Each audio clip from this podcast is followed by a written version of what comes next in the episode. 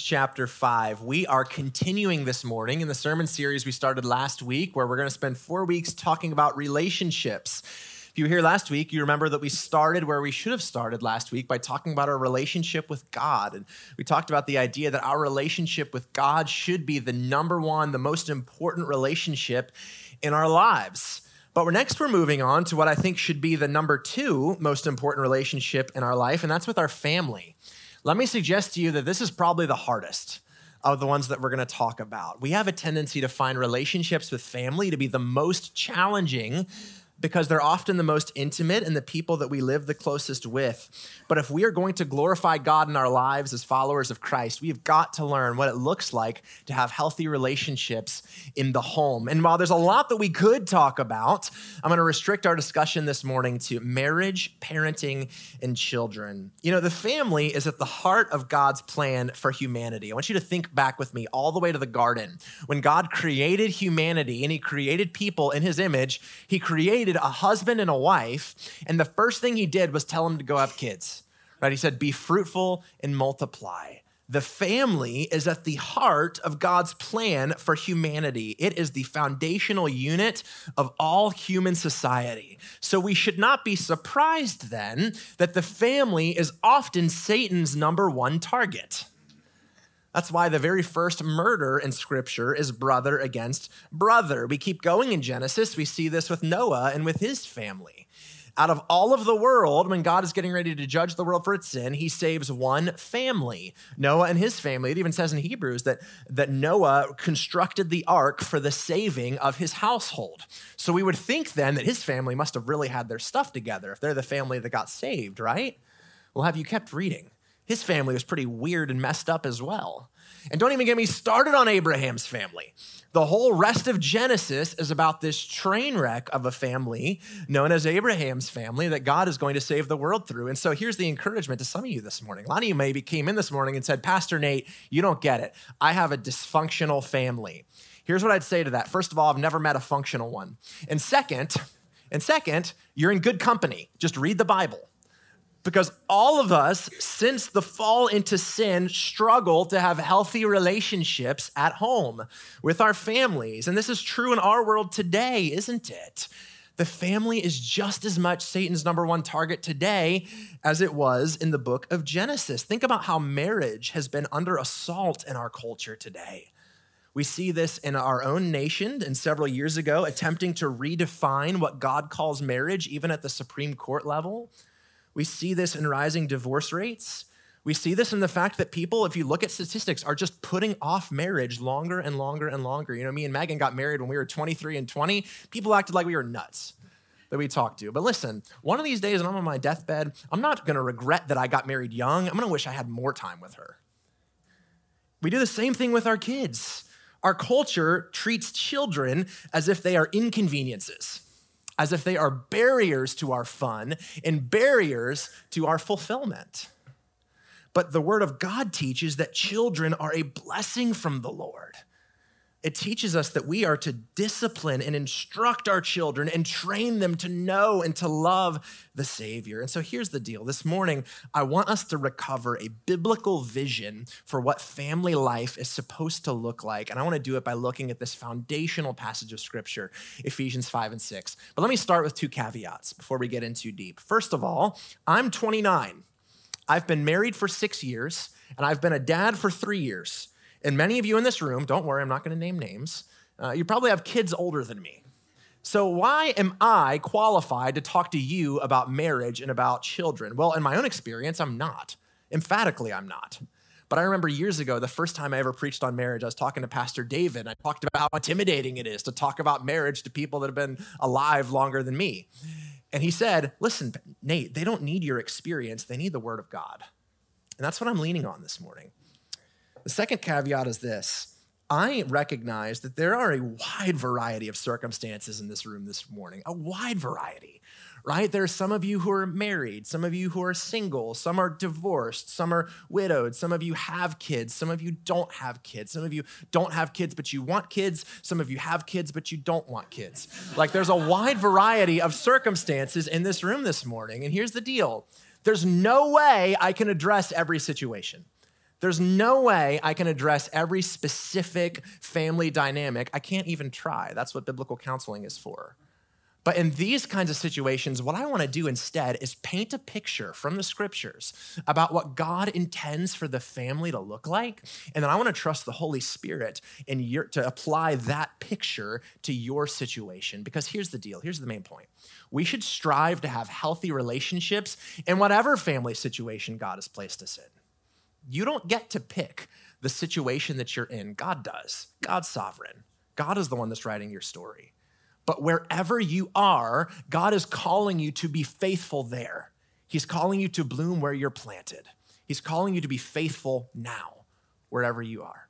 And so, with all that in mind, let's take a look together at this text, Ephesians chapter 5. We'll start in verse 22. This is what the Word of God says. Wives, submit to your own husbands as to the Lord. For the husband is head of the wife, even as Christ is the head of the church, his body, and is himself its Savior.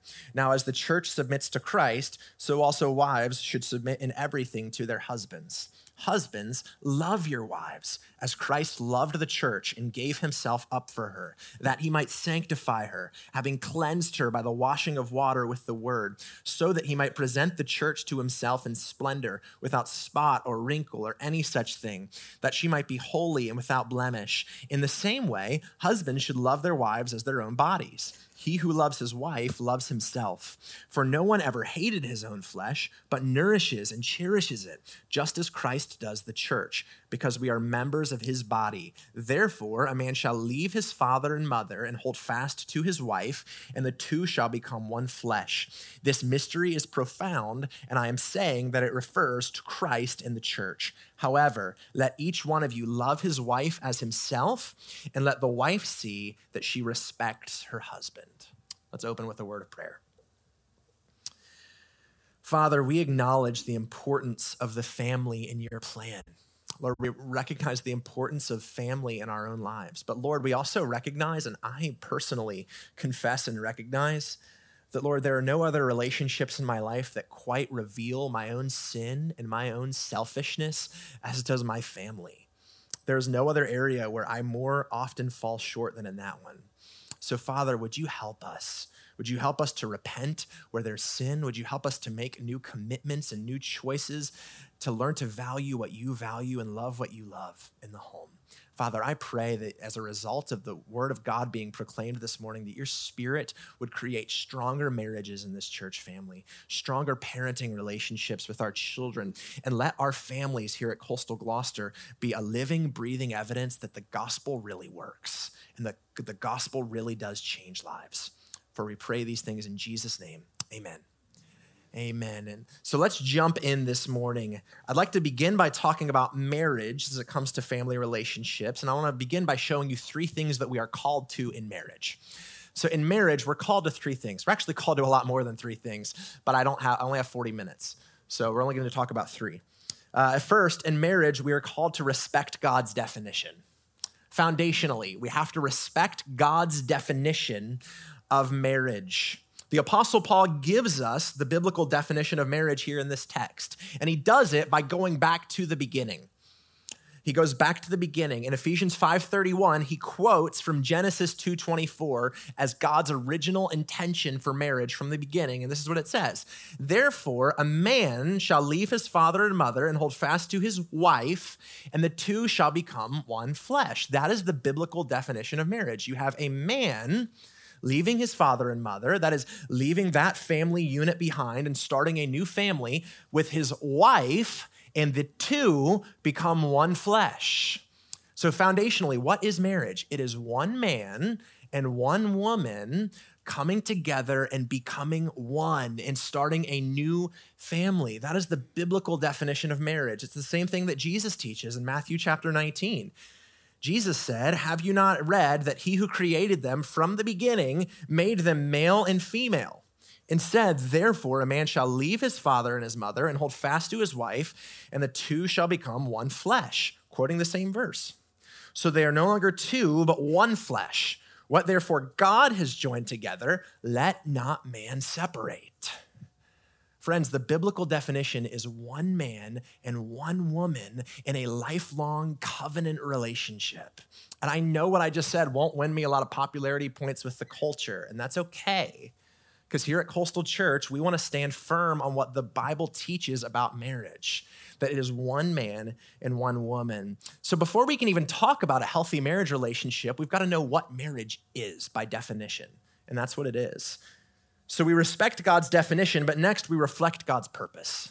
In marriage, we are called to reflect God's purpose. And now there are many purposes of marriage that we could point to. There's more than one, right? One purpose of marriage is growth and sanctification, becoming more holy together. One purpose is love, that we can love one another. Another purpose is companionship, that you have a best friend for life.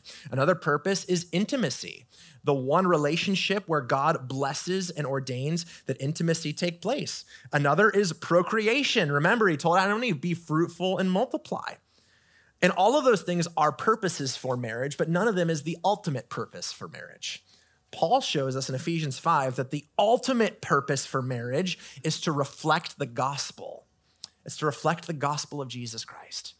Ephesians 5:25. I have that inscribed on the inside of my wedding ring because it's my job description. Husbands, love your wives.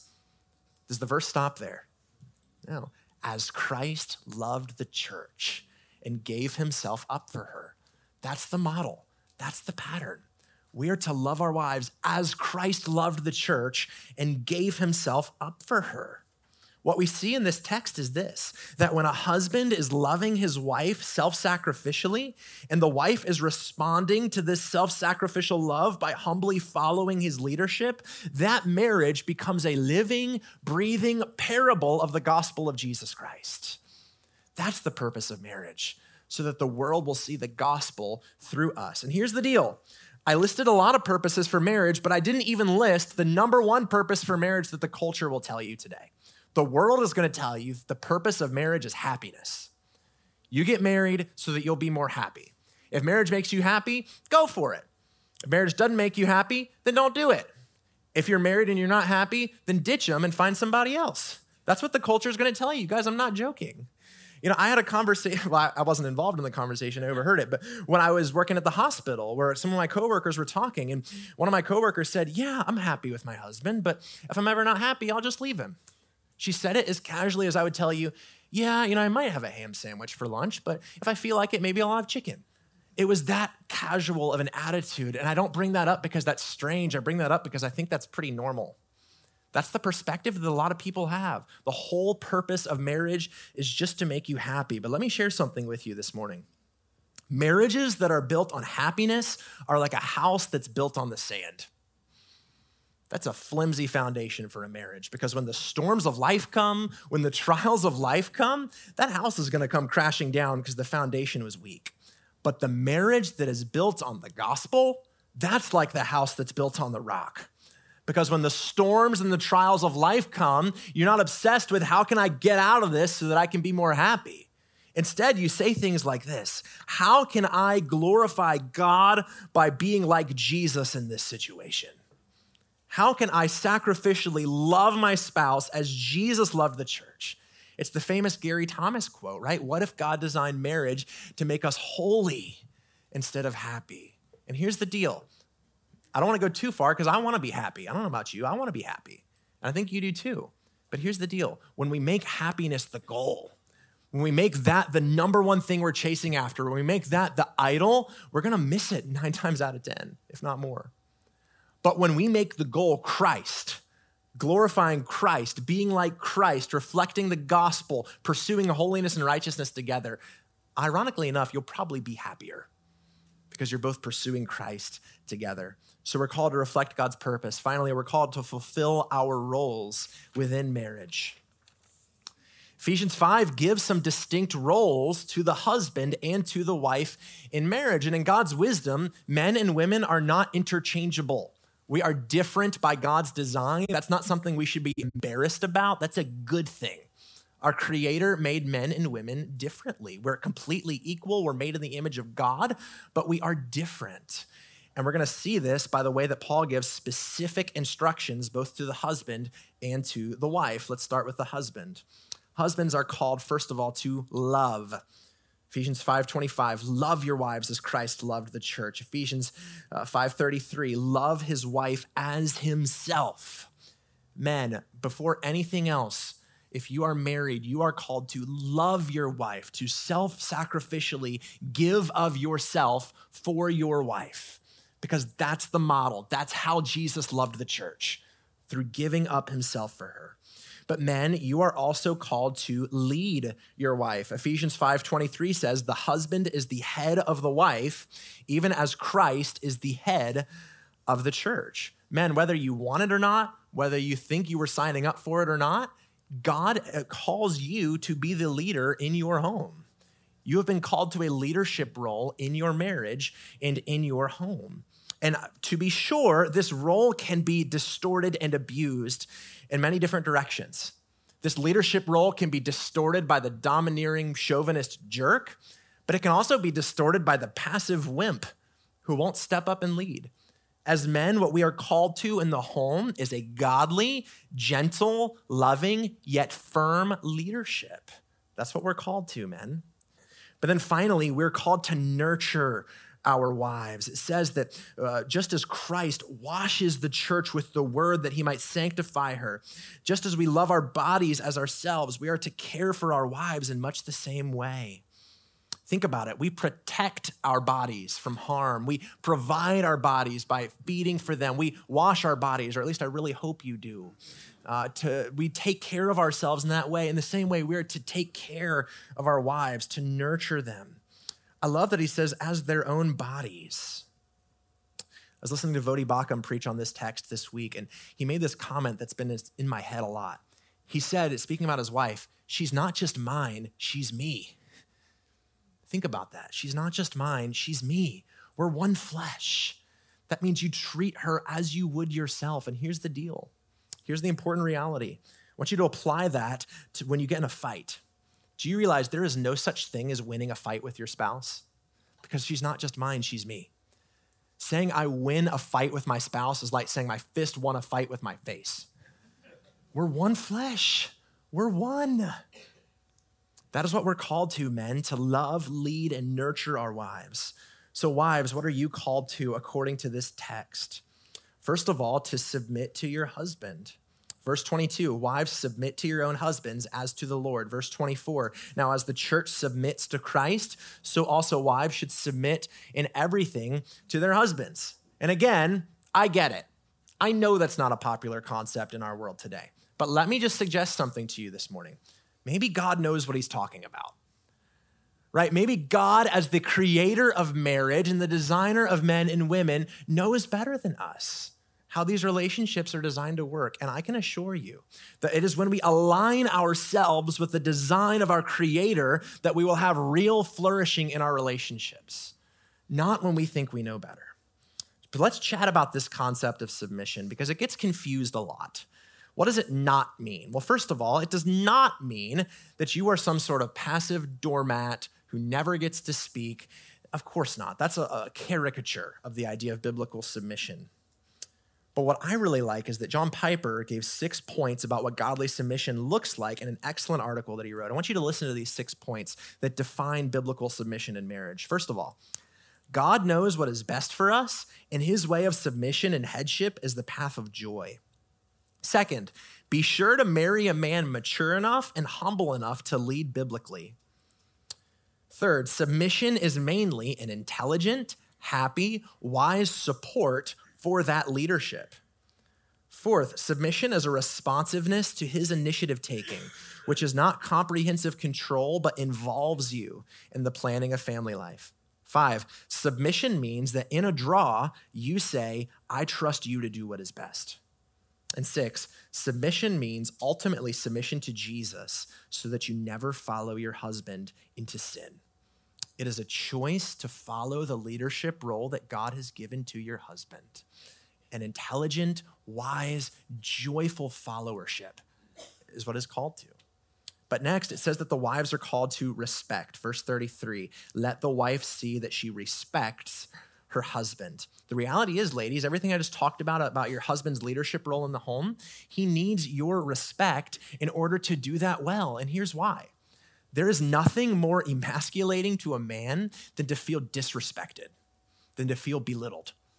If your husband is going to be the godly man and the godly leader that God is calling him to be, he needs your respect. I've seen it before. I've been with couples where a wife will make a critical jab or a comment about her husband and he just shuts down. Looks like a puppy dog that just got scolded. Instead, be your husband's biggest supporter, his biggest cheerleader. And I love something else about verse 33. It says, Let each one of you love his wife as himself. Let the wife see that she respects her husband. He's uniquely calling the husband to love and he's uniquely calling the wife to respect. And it's not as if the, you know, the inverse isn't also true. Husbands need to respect their wives, wives need to love their husbands, of course.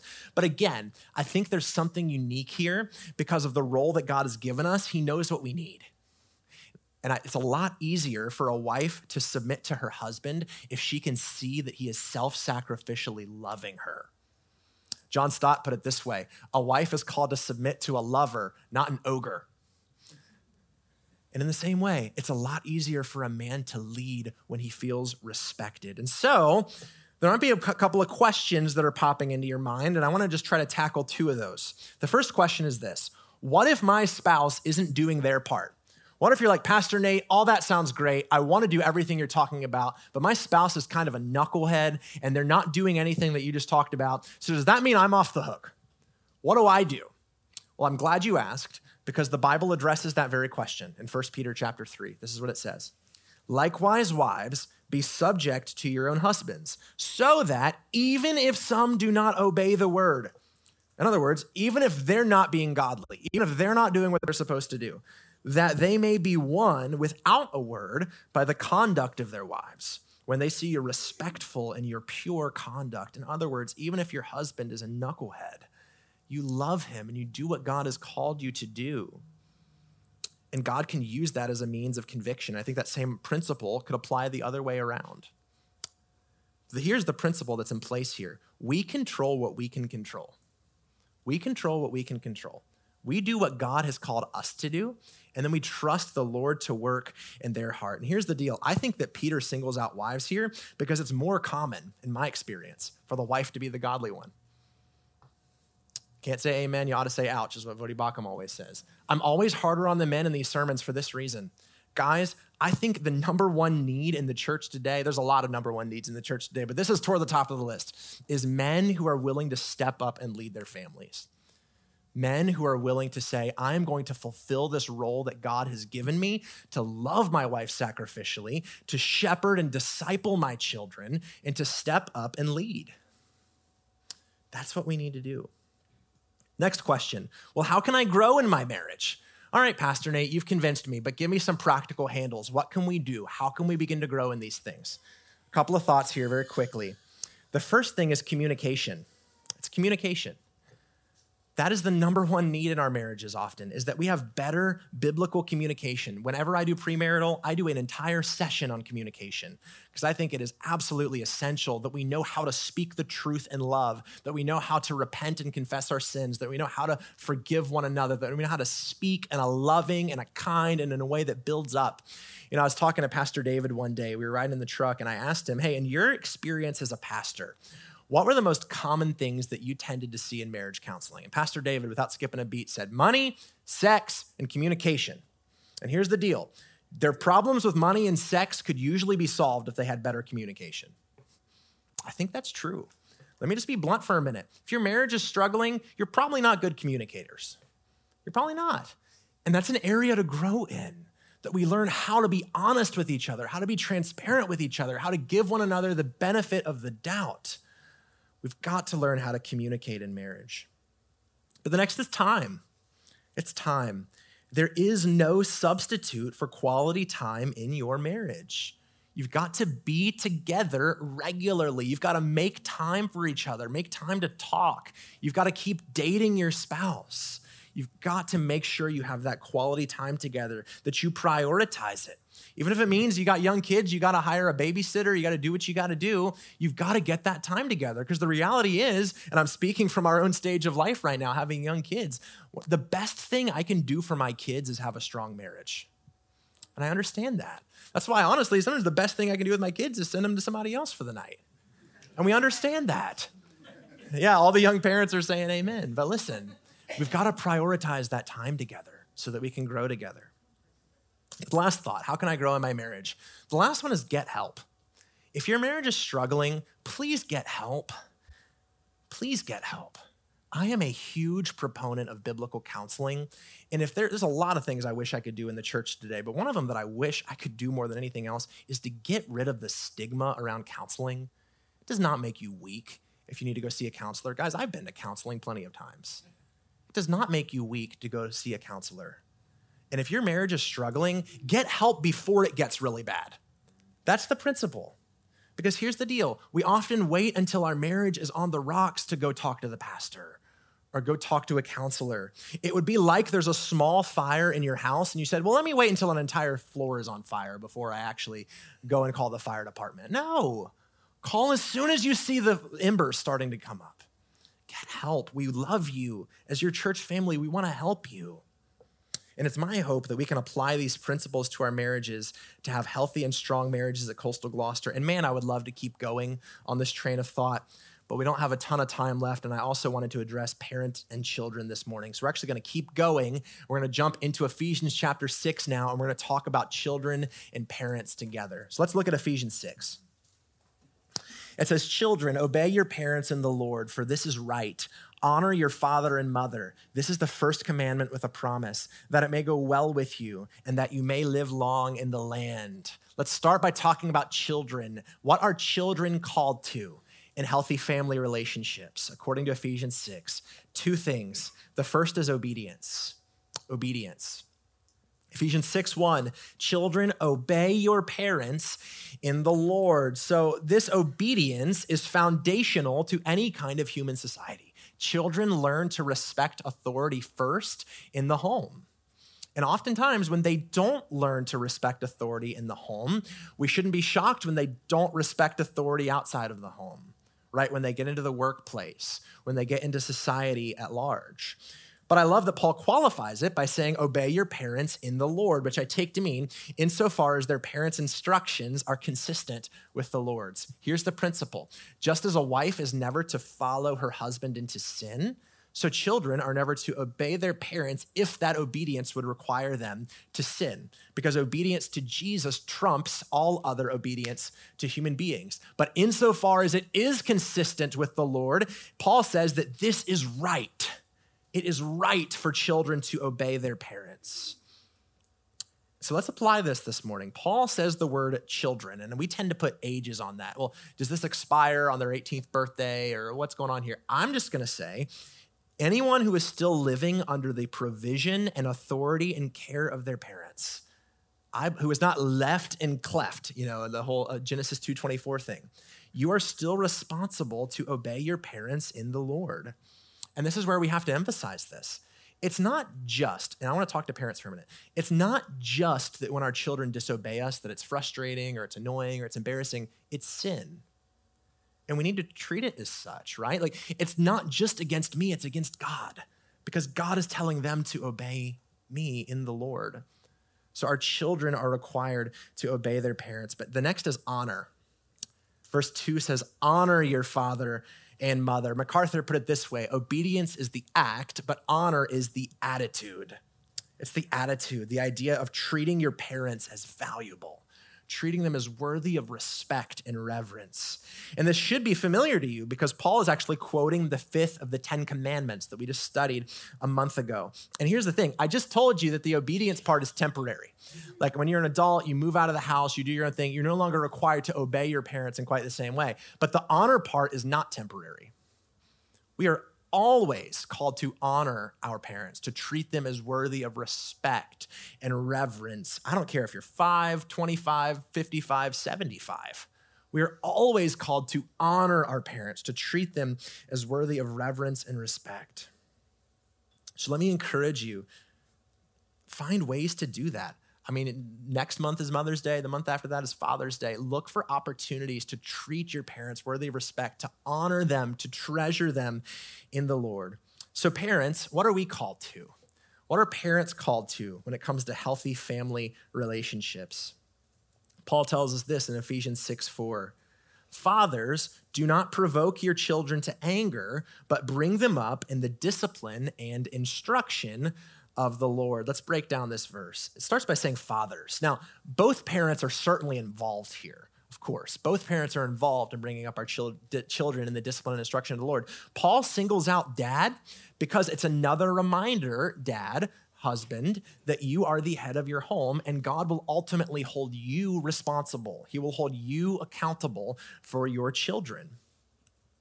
But he starts negatively. He says, Don't provoke your children to anger. The idea here is don't frustrate them, don't discourage them by the way that we parent our children. Our children, we must always remember, are blessings from God. They are gifts from God. And it is not our role to lead them into anger or lead them into sin, but it is instead our role to encourage them. What are some common ways that we can provoke our children to anger? Well, one of them is favoritism where we have multiple children and we treat one of them with more favor than the others. And again, I already mentioned Abraham's family. This is one of their besetting sins in every generation. They struggle with favoritism in the family. And you can read Genesis to read about the disastrous results that came from that. We can provoke our children to anger by being overly harsh, overly critical, having unfair and unrealistic expectations that they feel like they can never measure up. They feel like they're never good enough for you. Some of you maybe had parents that way and you still feel the scars of that. The effects of having a parent that was too harsh and too critical. But let's swing the pendulum back over this way, because I think the opposite is also a problem where we're overly indulgent, where we don't know how to say no. We never set proper boundaries for our children. That can also lead to discouragement because children need those healthy, proper boundaries in order to grow and flourish. So, what are we called to do instead of provoking our children to anger? Well, the first word he uses is discipline. He says, bring them up in the discipline and instruction of the Lord. Let's talk about both of those. Instead of provoking them to anger, we discipline. That is, we lovingly and we patiently correct our children, we reward obedience, and we punish disobedience. And now, let me just give another one of those caveats. Uh, it's not my role here today to advocate for a particular method of discipline. I'm going to leave that between you, your spouse, and the Lord. But what scripture is clear on is that we are responsible to correct our children, to discipline our children. In fact, this is what Proverbs 29 15 says. And by the way, there's like 20 Proverbs I could have used here. Please go through the Proverbs. It's basically a parenting manual. But Proverbs 29 15 says this the rod and reproof, you could say discipline and instruction, give wisdom meaning it is for our children's good. It helps them grow in wisdom. But what happens when we neglect discipline and when we neglect instruction? Second half of the proverb a child left to himself brings shame to his mother. When we let them do their own thing, when we don't correct them, it brings shame. So, why do we discipline our children? That's easy because they're little sinners. You don't believe me? Our children's ministry is looking for volunteers, right, Amy? Or we're looking for babysitters. Like, listen, kids are not born into this world completely holy and righteous. They're little sinners. That's the doctrine of original sin. We know this. We don't have to teach them how to lie. We don't need to teach them how to be selfish. They're pretty good at it. Uh, I remember uh, I was talking to a friend of mine when their baby was recently born, and I said, Hey, how, how's your baby doing? Oh, she's perfect. I said, You know better. because we understand the reality that we are born into this world as sinners. And as a result of that, as a result of that, our children need discipline, they need correction. But here's the deal the point of discipline is not punishment. The point of discipline is not making rules and enforcing those rules to change their behavior so that they won't be annoying and so that we will look good as parents. That is not the goal of discipline. The goal of discipline isn't even their behavior, first and foremost, it's their heart. The goal of discipline is getting to our child's heart so that they will acknowledge their sin and acknowledge their need of a Savior. The point of discipline is to be a tool in their life to bring them to Christ. Paul Tripp wrote an excellent book on parenting. It's got a really clever title. It's called Parenting. So I'd encourage you guys, especially young parents, make sure you pick up that book and read it. But listen to this quote from Paul Tripp. He said, Parenting is not a behavior control mission, it is a heart rescue mission. The only hope for a lost child is a radical transformation of his heart. As parents, we have no ability to change our children's hearts, but the Heavenly Father does, and we are his tools in the lives of our children. So we don't settle for the announcement of rules, the threat of punishment, and the enforcement of consequences. We are looking for every opportunity to address heart issues in our children, praying that as we do, God will work the change in them that only he can accomplish. We are tools in his hands to point them to Christ. One last thought on discipline the application of discipline requires great wisdom, and we're gonna mess up. We will. As parents, we're never gonna get it right. You know, we can go too far in either direction. We can be too harsh, the pendulum can swing, we can be too indulgent. We also need great discernment because, especially speaking as a parent with young kids, sometimes it's hard to tell man, is this rebellion or are they just being a kid? And one way that we can provoke our children to anger is by disciplining them when they're really just being a kid. So it takes great wisdom. And how do we get that? Through the word of God, prayer, and Christian community. That's why we need to be with one another.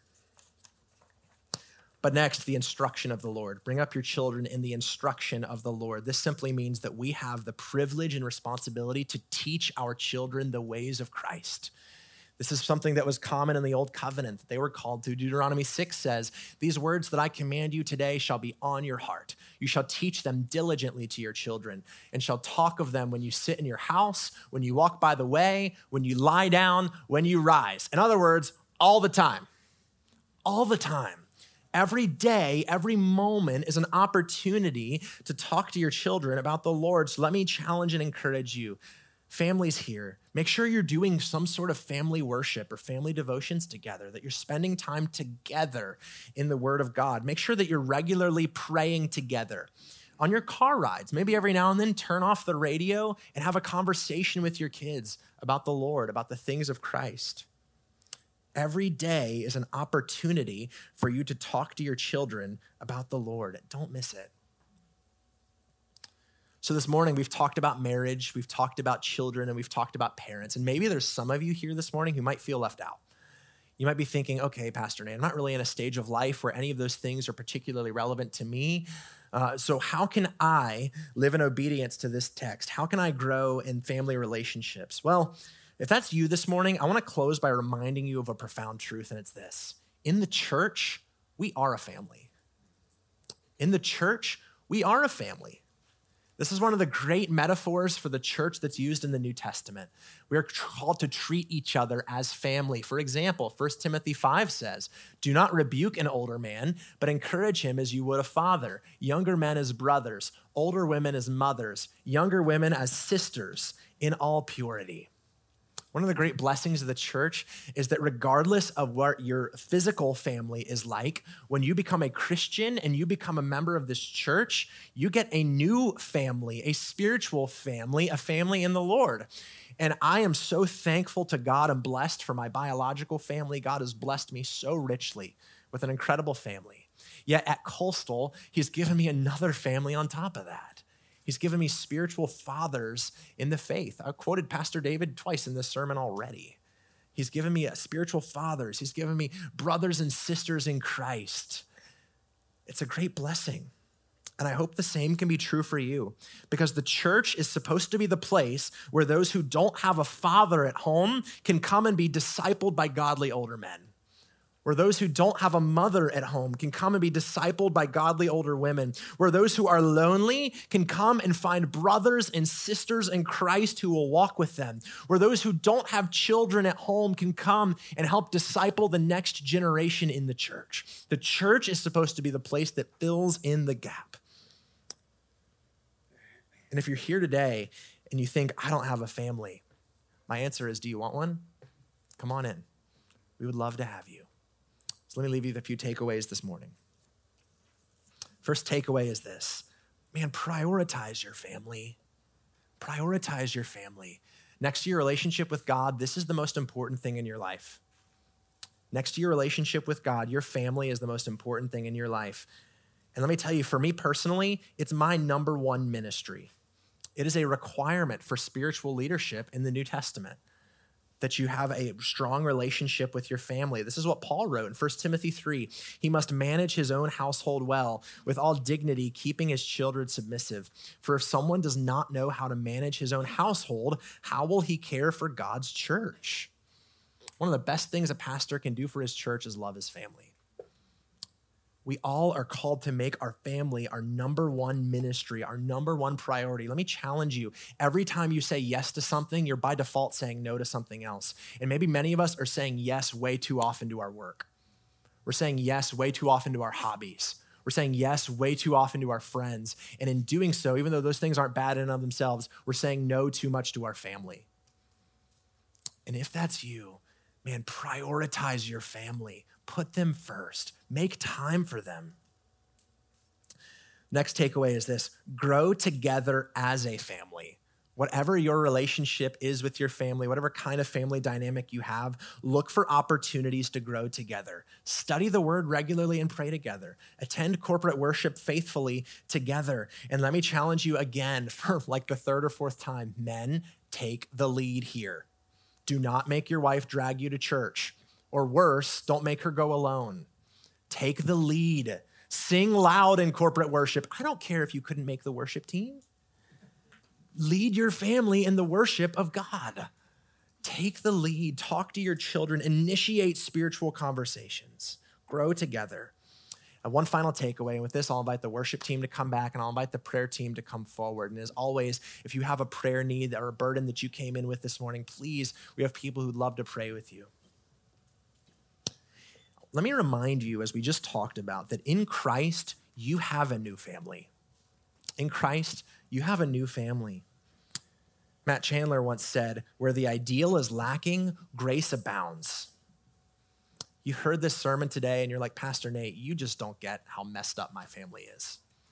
You don't get how broken my marriage is. You don't get how, man, nobody's speaking to each other in my family. It's this big disaster. My family is falling apart.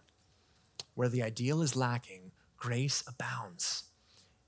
And God wants to use the church to be the uh, instrument of abounding grace in your life. That this can be the family that fills in the gap. That's what we're called to be, church. That's what we're called to be. And let me remind you that in Christ, regardless of what's going on in your family, Jesus becomes your family when you become a Christian. He is a brother that is closer than any other. Through Christ, you gain a heavenly father who will love you better than any earthly father ever could, who will never leave you nor forsake you. So if you're here today and that's you, let me challenge you to come to Christ. And in so doing, come to a new family. Let's close with prayer. Lord, we thank you for the gospel, the gospel that brings us into a new family. We thank you that you have brought us into your family, Lord. We thank you for the privilege of knowing you and getting to worship you. Father, I pray for this church. I pray, Lord, that as a result of your word this morning, that your spirit would take it and show us how we can work toward healthy relationships in the family situation that you have sovereignly placed us in. Help us to keep our eyes fixed and focused on you. For we ask it in Jesus' name.